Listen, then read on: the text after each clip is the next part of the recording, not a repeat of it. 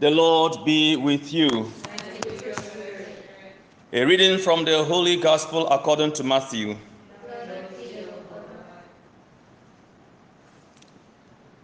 Children were brought to Jesus that he might lay his hands on them and touch and pray for them. The disciples rebuked them, but Jesus said, Let the children come to me and do not prevent them, for the kingdom of heaven belongs to such as these. After he placed his on them, he went away. The Gospel of the Lord.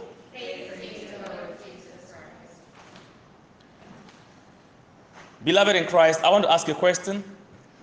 What is the greatest gift or the most important gift parents can give to their children?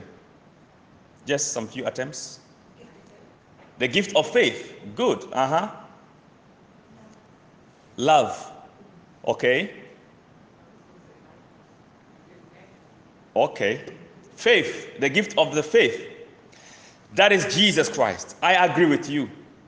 Friends, the greatest gift any parent, any responsible parent should give to the children is Jesus Christ. That is the greatest gift every parent should give to the child. And friends, can you imagine what a world we would have if all parents would have given their children Jesus Christ? And in the first place, you know you cannot give what you don't have. So, for parents to be able to give Jesus to their children, they first of all, as parents, must have Jesus. And friends, that is the greatest gift anyone can ever have Jesus Christ. And that is why, that explains why, for God so loved the world, what did He do? He gave Jesus Christ. When you truly love somebody, you will give that person what is most dear to you when you truly love somebody. And because God's love is pure and God's love is genuine, God gave us the greatest gift. John 3:16. For God so loved the world that he gave his only begotten son, that whosoever believes in him should not perish, but have everlasting life. So the desire of God for each one of us is that we have Jesus Christ first of all and that we have eternal life. Now, can you imagine how the world will be so beautiful if all parents were to know Jesus and have him and receive this gift and in turn give this Jesus Christ to their children? Think about it. Just think about it. If all of us would exhibit the quality, the character of Jesus out there because we know him and we have him and we love him can you imagine what a world we will be living in? That is why in the Our Father, God or Jesus says, Your will be done on earth as it is in heaven. The will of God is that whatever is happening in heaven should be happening here on earth. God wants us to experience heaven right here on earth. That is why He says, The kingdom of heaven is right in your midst. The kingdom of heaven is here. God wants us to experience that. And Jesus said in the gospel of today, Let the children come to me and do not prevent them, for the kingdom of heaven belongs to such as these. God wants children to have the kingdom, and Jesus is the king of the kingdom. And if you have Jesus the king, you have the kingdom. To have Jesus the king is to have the kingdom because the embodiment of the kingdom is in the king.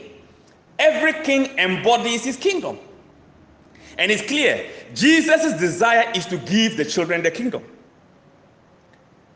And so, for me, responsible parenthood is nothing short of giving Jesus to our children. So, parents, first of all, must have Jesus and then, in turn, teach their children Jesus, show their children Jesus. The people who presented their children to Jesus in the gospel of this morning are responsible parents. These are responsible parents. They knew that the future of their children lie in the hands of Jesus. And so we are told children were brought to Jesus. Who brought them? Their parents or their guardians. So they brought their children to Jesus. We as parents must learn to bring our children to Jesus. We must learn to take them literally to church, literally to Bible sharing, literally to have the Bible shared in our homes. And also spiritually, we must pray for them. Take them to Jesus in prayer. Take them to Jesus in the Eucharist. Pray for them. Intercede for them. Most of you are grown ups here now. Your children may be elsewhere now, but take them to Jesus in prayer. Present them to Jesus in prayer. Only Jesus can bless them. Think about it.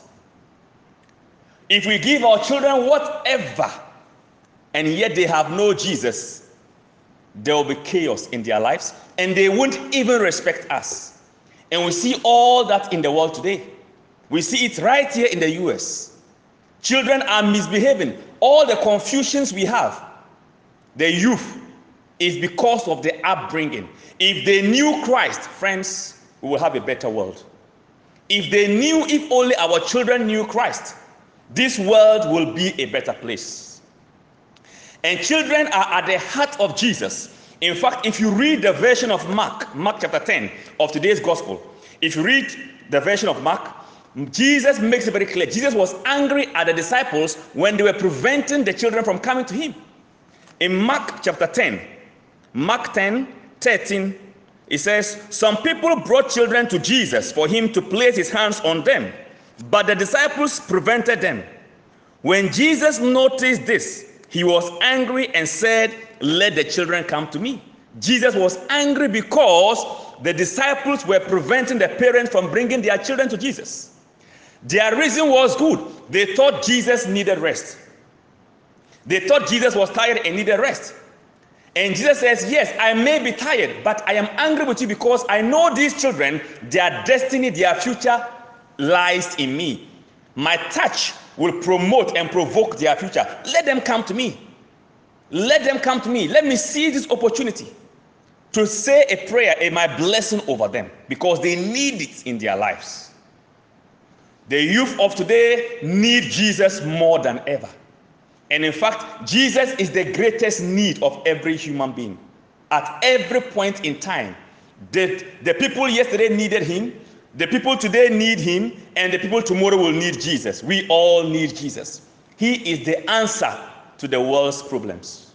He is the solution to all our crises in the families, in the nations, in the schools, wherever. Jesus is the answer.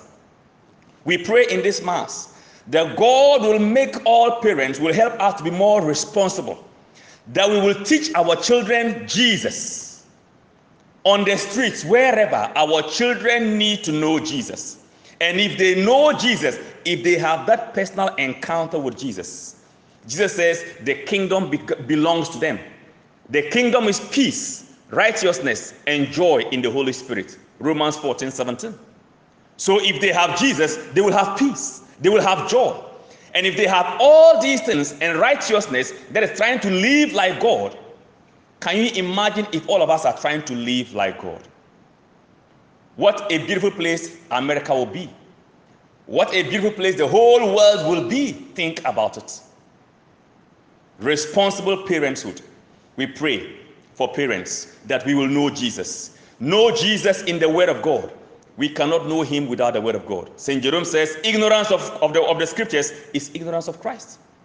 We cannot know Jesus if we don't know the Eucharist. We don't know the Eucharistic Lord. We must love Jesus in the Eucharist and teach our children to love the scriptures. For in loving the scriptures, they will come to know Him. In loving the Eucharist, they will come to know Him.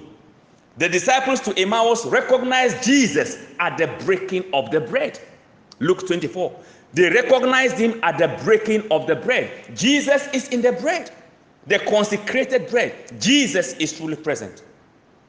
May we, as parents, present our children joyfully to Jesus Christ, literally and spiritually, in our prayers and in pulling them and taking them to Jesus. your grandchildren, bring them to Jesus. The good news is that Jesus is more than happy to receive them and to give them his blessing. And we must also remember that just as he became angry with these disciples who were preventing them, whatever we also do, consciously or unconsciously, to deny our, our, our children from knowing Jesus, Jesus will not be happy with us. Whatever we will, we will do or fail to do to prevent these children from knowing Jesus, Jesus will not be happy with us. The examples we give them, failure to bring them to church, failure to create avenues that will enable these children know Jesus. If we don't create them, God or Jesus will not be happy with us. Because what, is hap- what will happen is that we are opposing His will for these children. We are standing in His way for these children. God or Jesus, so to speak, wants the world to know Him. Knowing Him is salvation. Knowing Him is our peace. Knowing Him is our joy. And these are the elements God wants to see in the world. May we become more serious with Jesus individually, as parents, first of all, and in turn, teach our children Jesus Christ. What our children need from us, first of all, is Jesus. If they have Jesus, their prosperity will be meaningful to us. If they have Jesus, can you imagine? I, I, I heard that they have legalized drugs. Am I right? The use of drugs. Yes, in most of the states, if not all. marijuana. yes. Yes. Can you imagine?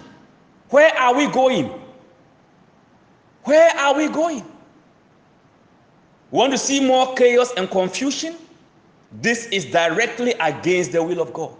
We pray also for your state, the nation, that we will come to our senses. It's crucial that we will come to our senses through knowledge of Jesus Christ.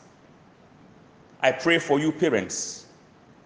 God loves you, and God wants the best for you and your children. And God wants the best for this state, this nation. God wants the best for you. But it will take our cooperation.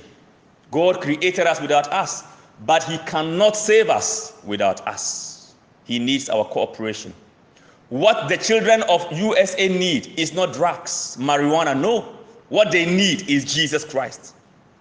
And as these parents presented Jesus, presented their children to Jesus, may we present our youth to Jesus Christ. May we present our children to Jesus Christ. That is the only way forward. That is the only way out. May we rise and present some intentions to the Lord.